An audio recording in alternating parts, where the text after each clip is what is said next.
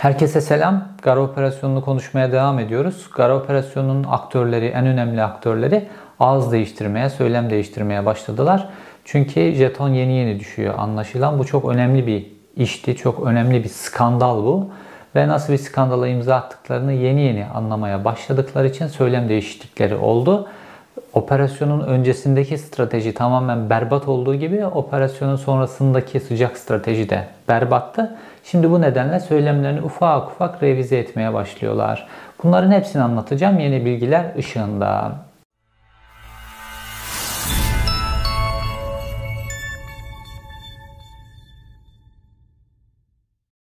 Şimdi Milli Savunma Bakanı Hulusi Akar e, önce işte İçişleri Bakanı ile birlikte muhalefet liderlerini, e, seçilmiş muhalefet liderlerini e, ziyaret ettiler. Onun ardından da mecliste bilgilendirme yaptılar. Bu bilgilendirmeyi ben de merak ettim. Ne diyecekler acaba?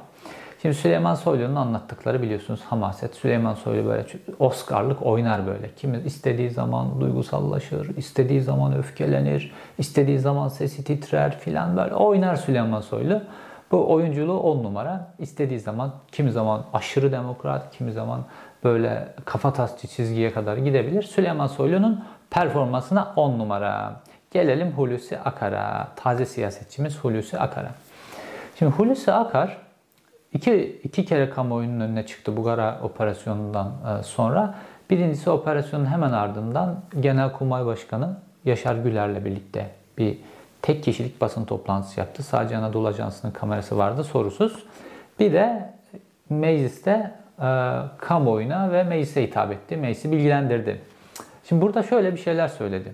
Diyor ki işte önce hava operasyonu ha şuradan başlıyor. Diyor ki biz diyor bir istihbarat aldık. Bu istihbarat neydi?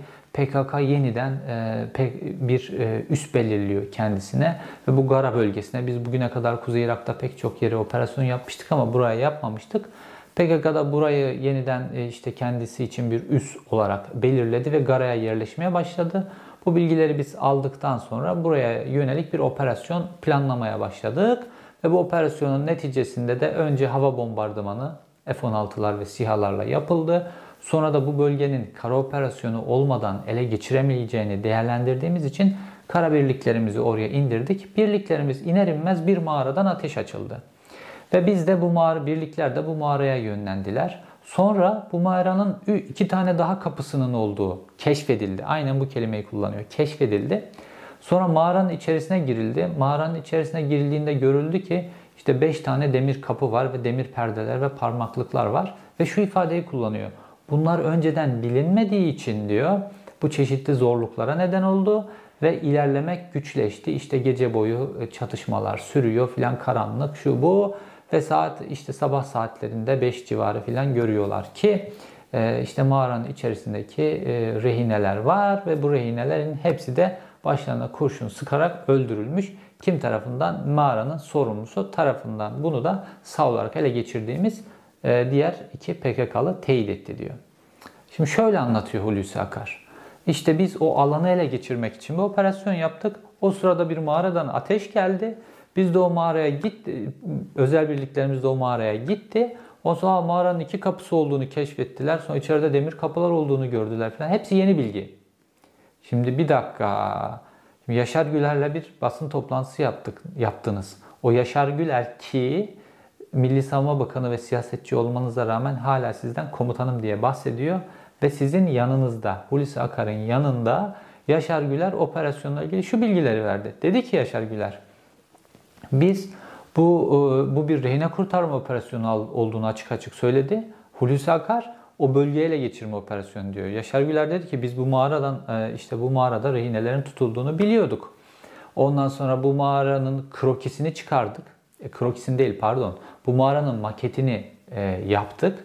Ondan sonra bunun üzerinde özel kuvvetler komutanlığı e, görevlileri bunun üzerinde eğitim, tatbikat yaptılar ve bunun faydasını da o mağarayı baskın düzenlendiğinde gördük. Zayiat verilmedi o mağaranın içerisinde filan diye anlattı. Yani Yaşar Güler'in anlatışında ve o sırada da Hulusi Akar orada anlatışında bu mağarayla ilgili bütün istihbarat alınmış, mağaranın modeli yapılmış, o model üzerine özel kuvvetlere eğitim yapmış ve bunun üzerine rehin kurtarma operasyonu yapılmış.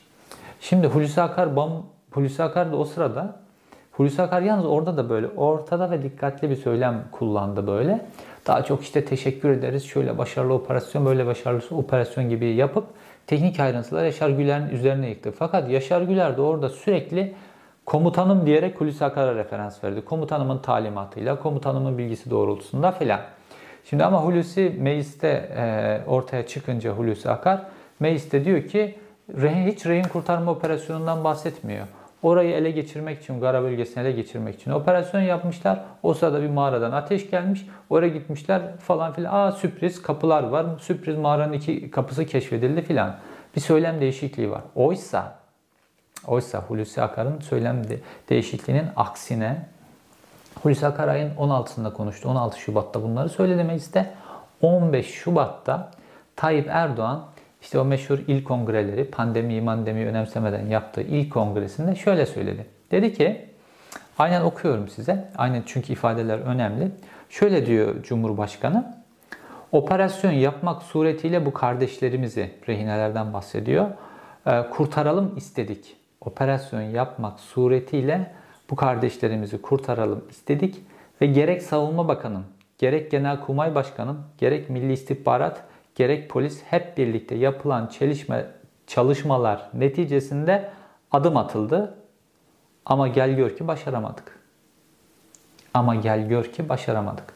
Şimdi Cumhurbaşkanı rehine kurtarma operasyonu olduğunu kamuoyuna açık biçimde söylüyor ve bunun başarısız olduğunu söylüyor. Ama Hulusi Akar bambaşka bir ifade anlatıyor. Bambaşka bir hikaye anlatıyor mecliste. Tamamen bambaşka. Her şey sürpriz olarak gelişmiş. Yani şunu söyledi aynen. Mağaranın iki kapısı olduğu keşfedildi. Mağaranın içerisinde beş tane demir kapı olduğu keşfedildi. Oysa az önce söylediğim gibi Genelkurmay Başkanı bunların hepsinin önceden bilindiğini orada anlattı. Bizatihi anlattı. Hatta Milli İstihbarat Teşkilatı'nın kalemi diyebileceğimiz e, bunu da nereden söylüyorum? Biliyorsunuz PKK'nın da iki tane MIT'in daire başkanı var. Onlardan Erhan Pekçetin diye bir tanesini PKK sorgulamıştı ve onun videolarını YouTube'a yüklemişti. Orada Erhan Pekçetin işte o gazetecinin ismini veriyor. Diyor ki biz bu gazeteci biraz karışık bir adamdı. Bunu takip ediyorduk. Sonra abi baktık ki bizim Milli İstihbarat Teşkilatı içerisinde başka bir birime çalışıyormuş. Orada o gazetecinin ismini veriyor. O gazeteci de e, Habertürk'teki köşesinde bu operasyonun detaylarını yazdı. Ve hiç böyle bilinemeyecek detaylar. Ve orada diyor ki işte bu operasyon Ekim ayında, Ekim 2020'de karar verildi. Ve bu operasyonla ilgili o mağaranın işte krokilerinin, bilgilerinin filan çıkartılmasıyla ilgili de iki tane yakın dönemde PKK'nın e, lider kadrosundan isim yakalanmıştı. Onlar bilgiler verdiler diyor. O bilgilerin ışığında işte bu kroki geliştirildi filan diyor. Şimdi MİT tarafından doğrulama var. Cumhurbaşkanından doğrulama var. Yaşar Güler zaten kameraların önünde her şeyi anlatıyor, itiraf ediyor. Hulusi Akar bambaşka bir oyun çiziyor. Niye acaba? Bunu düşünüyorum. Niye? Niye böyle bir çelişki var? Hulusi Akar'da değişen söylemi iyice güçlendirme ile ilgili niye bir şey var? Çünkü Hulusi Akar şu an kendisini tehdit altında hissediyor. Şu an herkes biliyor ki Genelkurmay Başkanı orada bir kukla ve Genelkurmay esas yöneten adam Hulusi Akar. Zaten Genelkurmay Başkanı da kendisine komutanım diyor. Dolayısıyla fatura birisine kesilecek. Fatura kime kesilecek? Hulusi Akar'a kesilebilir. Çünkü Hulusi Akar daha 10 gün önce e, yandaş medya dahil hedef yapılmıştı. E, ne üzerinden? İşte yeni e, gözaltına alınan bir tane Serdar Atasoy isimli bir general üzerinden onun cemaatle bağlantıları vesaire üzerinden çünkü Hulusi Akar onu Kara Kuvvetleri Komutanlığı İstihbarat Başkanı olarak atamış ama Genelkurmay Karargahı ve Kara Kuvvetleri Komutanlığı onu göreve başlatmamıştı. Şimdi buradan Hulusi bir hedef yapıldı. Şimdi Hulusi'nin kafasında, Hulusi Akar'ın kafasında şu var. Şimdi Hulusi Akar'la ilgili ben bir Roboski diye bir video yaptım ve videonun başlığını Hulusi Akar'ın Tayyip Erdoğan'ın kucağına oturduğu an diye yaptım. Şimdi bu çok önemli. Roboski'de o videoyu izlemenizi öneriyorum. Roboski'de hakikaten Roboski'de de iki tane o Uludere bombardımanında da iki tane aktör var biliyor musunuz? O, o operasyonda yine Hulusi Akar, yine Yaşar Güler. Ve bu burada da yine iki aktör karşımıza çıkıyor ve bu sefer duble kucağa oturmuş oldular. Ve Hulusi Akar bu sefer artık Hulusi Akar'ı görevden alsa şu anda Tayyip Erdoğan. Hulusi Akar da böyle Ankara'da konuşuluyordu. Ya bu çok giderek güçleniyor. Genelkurmay tamamen kontrolünde. İşte NATO ile ilişkileri var. Kendi başına otonom bir güç oluyor falan filan. Bu SETA'cılar bununla ilgili teoriler üretiyordu sürekli. Şu an Hulusi Akar öyle bir pozisyona düştü ki şu an Tayyip Erdoğan yarın Hulusi Akar'ı görevden alsa Hulusi Akar'ın arkasına kimse bakmaz. O derece kötü duruma düşürdüler. Dişlerini söktüler. Şimdi Hulusi Akar'da Yaşar Güler'de Milli İstihbarat Teşkilatı'nın böyle nasıl oyunlar çevireceğiyle ilişkili bunları önceden çözebilecek kapasiteye sahip değiller. Niye? Çünkü bunların ikisinin de askerlikle ilgili zaafları var. Şimdi Hulusi Akar'da, Yaşar Güler'de Türk Silahlı Kuvvetleri içerisinde en az kıta görevi, hatta Hulusi Akar neredeyse yapmadı diyebiliriz. Kıta görevi yaparak Genelkurmay Başkanı olmuş iki isim. Şimdi bu AKP döneminin bir şeyi. Yani hiç istihbarat sınıfında bulunmamış e, trafik polislerini alıp istihbarat polisi yaptılar. E, oysa ki bu tip birimlerde mesela Genelkurmay Başkanı olmada da adım adım adım adım getirilen şeyler vardı. Bunları hiç aramadı. Şey, Tayyip Erdoğan bir gün bakıyorsunuz İmam Hatipli'nin biri bir yerin genel müdürü oluyor. Bir yerin yönetim kurulu başkanı oluyor filan. Hatta ben bununla ilgili bir tweet atmıştım. Demiştim ki çünkü bir tane gazeteciyi emniyette daire başkanı yaptılar.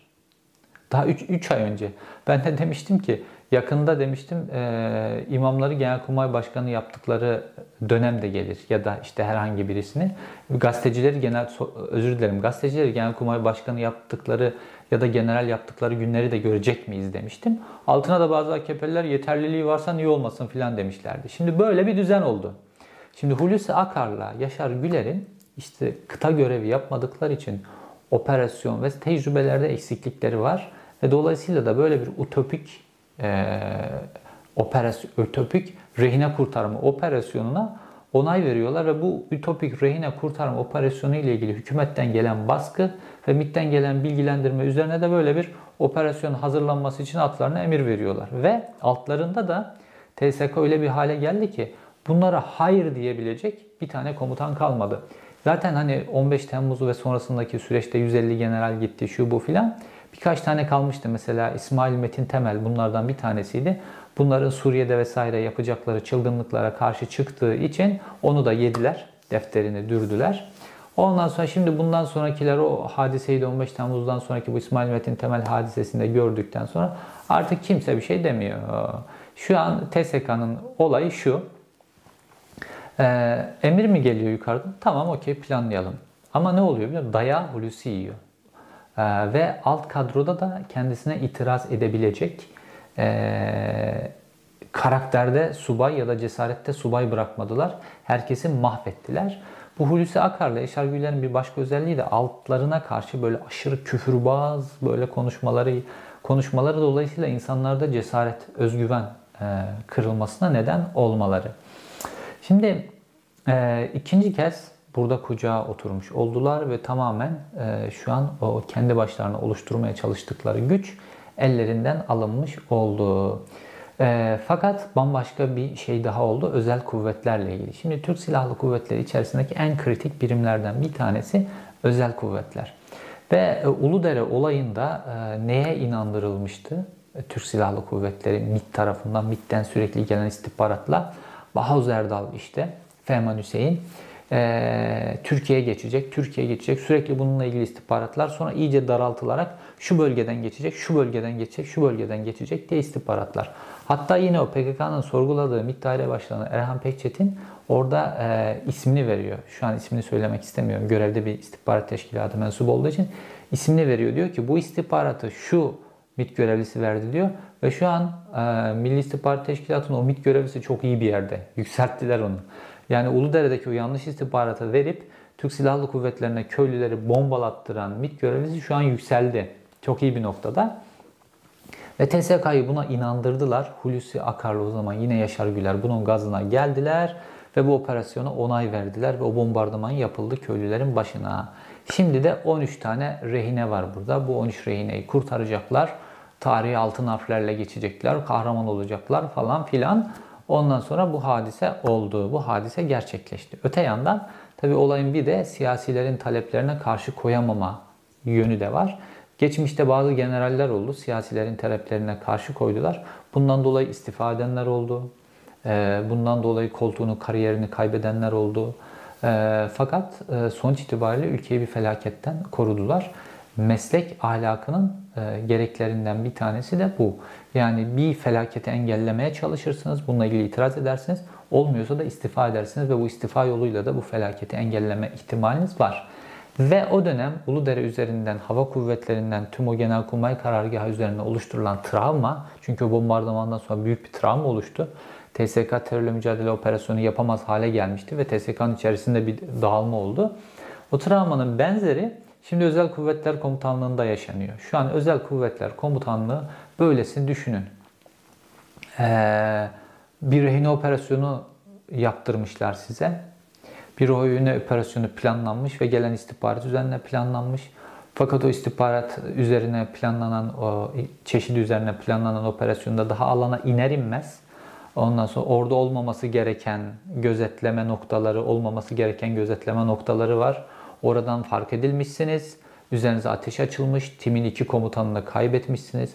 Buna rağmen operasyona devam emri verilmiş ki rehine kurtarma operasyonunda en önemli şey gizlilik. Fark edilmişsiniz.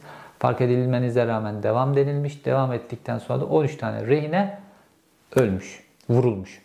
Ne demek bu? Rehine kurtarma operasyonu yaptınız, bütün rehineleri kaybettiniz. Bu büyük bir başarısızlık. Yani şimdi bunun travmasını yaşıyordur özel kuvvetler e, komutanlığı personeli. Çünkü hiçbir e, kuvvet bu tip böyle bir felaketle, bu tip bir başarısızlıkla anılmak istemez. Ve bundan sonra verilecek görevlerde de özel kuvvetler personeli şöyle düşünür. Acaba bu istihbaratla bu sefer nasıl bir tuzak istihbaratlar, nasıl yanlış istihbaratlar, nasıl eksik istihbaratlar bize verildi? Bu sefer başımıza ne gelecek? Dolayısıyla gitmek bile istemeye ya da ayakları geri geri gelerek ya da her, her an tedirgin olarak operasyonlar yapmak zorunda kalırlar. Böyle bir travmaya ya sokuldular. Fakat Hulusi Akar, e, ondan sonra e, İçişleri Bakanı mecliste öyle bir konuşuyorlar ki o ne kadar başarılı operasyon, ne kadar ya başarılı operasyonunuz buysa başarısız ne yani? Başarısız hali nasıl olacak? Yani rehine kurtarma operasyonu yapmışsınız. Bütün rehineler ölmüş. Üstün Özel Kuvvetler Komutanlığı'nın iki tane tim komutanı da orada e, şehit olmuş. Ya bu kadar 16 tane şehit var ve başarılı bu operasyon. Karşılığında da 52 tane PKK'lı öldürdük diye açıklama yapılıyor. 41 tane F-16 kullanılmış. Kullanılan SİHA'nın haddi hesabı yok. Bu başarı olarak şey yapılıyor. Yani sıfır kayıp e, diye bir politikası vardı. 2012'lerde Türk Silahlı Kuvvetleri'nin oradan gelinen noktaya e, bakın. Şimdi bu e, öyle de bir hikayeyi anlatıyor ki Süleyman Soylu ile Hulusi Akar. Yani çok affedersiniz sıçtık nasıl sıvarız açıklaması bunlar mecliste. Biri efeleniyor. Birisi işte şöyle başarılı, böyle başarılı, alanı ele geçirdik, şu bu filan.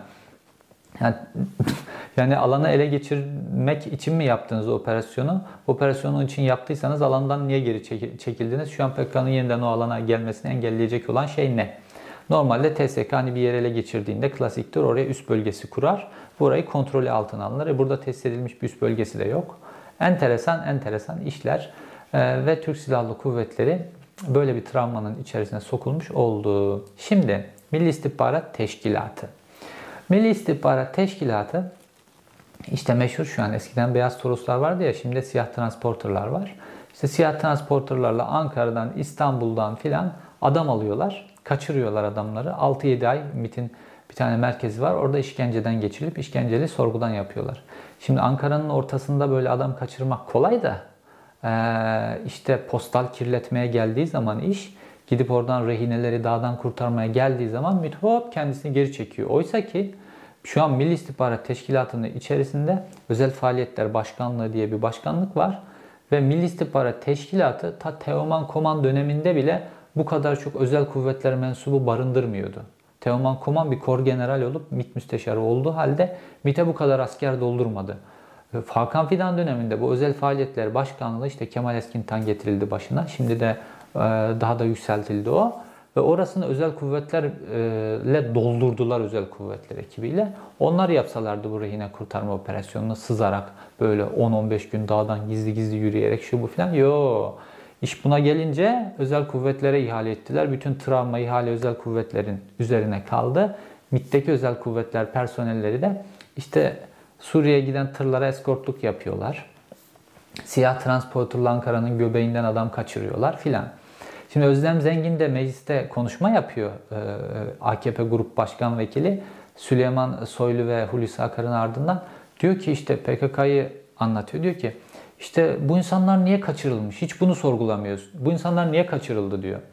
Ya o kadar enteresan bir soru ki şimdi. Ya peki siz kendi vatandaşlarınızı, kendi insanınızı Ankara'nın göbeğinde niye kaçırıyorsunuz? Hiç bunu hiç bunu soruyor musunuz? Sorsan da böyle bir şey yok derler. Yok da bu insanların hepsi mahkemelerde anlattılar. Bu insanlar 6-7 ay ortadan yoktular. Ve o mahkemelerde o 6-7 ay kendilerine MIT personeli tarafından nasıl işkence yapıldığını, nasıl zorla ifadeler imzalatıldığını, nasıl kaçırıldıklarını anlattılar. İşte en son Hüseyin Galip Özyiğit, tıp fakültesi öğrencisi bir kızı var. Açın Twitter'ı. Kızcağız Twitter'da yırtınıyor. Babamı kaçırdılar diyor. İşte geçen ay kaçırıldı babası. Babamı kaçırdılar diyor. Babasının kaçırıldığı ana ilişkin kamera görüntüleri şu kendi imkanlarıyla topladı. Savcılık dikkate bile almıyor. Niye? Çünkü Milli İstihbarat Teşkilatı dokunulmaz bir kurum oldu. Şimdi öyle bir durum var ki şu an bu e, bu son Gara operasyonu ile ilgili bir tane savcı bir tane savcı Genelkurmay Başkanı'nı hakkında soruşturma başlatsa, Genelkurmay Başkanı'nı ifadeye çağırsa ya da polis böyle bir ifadeyle ilgili savcıya bir e, yazı gönderse, savcı çağırsa kim ne diyecek? Şu an herhangi bir generali böyle ifadeye çağırmak, Genelkurmay Başkanı'nı ifadeye çağırmak hiçbir şey maliyeti yok. Çağırır bunu. Hiç kimse de bir şey diyemez. Fakat şu MIT öyle bir noktaya getirildi ki şu an Milli İstihbarat Teşkilatı'nın e, müsteşarını, bir mensubunu filan bırakın. Milli İstihbarat Teşkilatı'nın haber elemanı ile ilgili polis bir tane suç tespit etse, onunla ilgili savcıya bilgi verse savcı haber elemanını çağıramaz.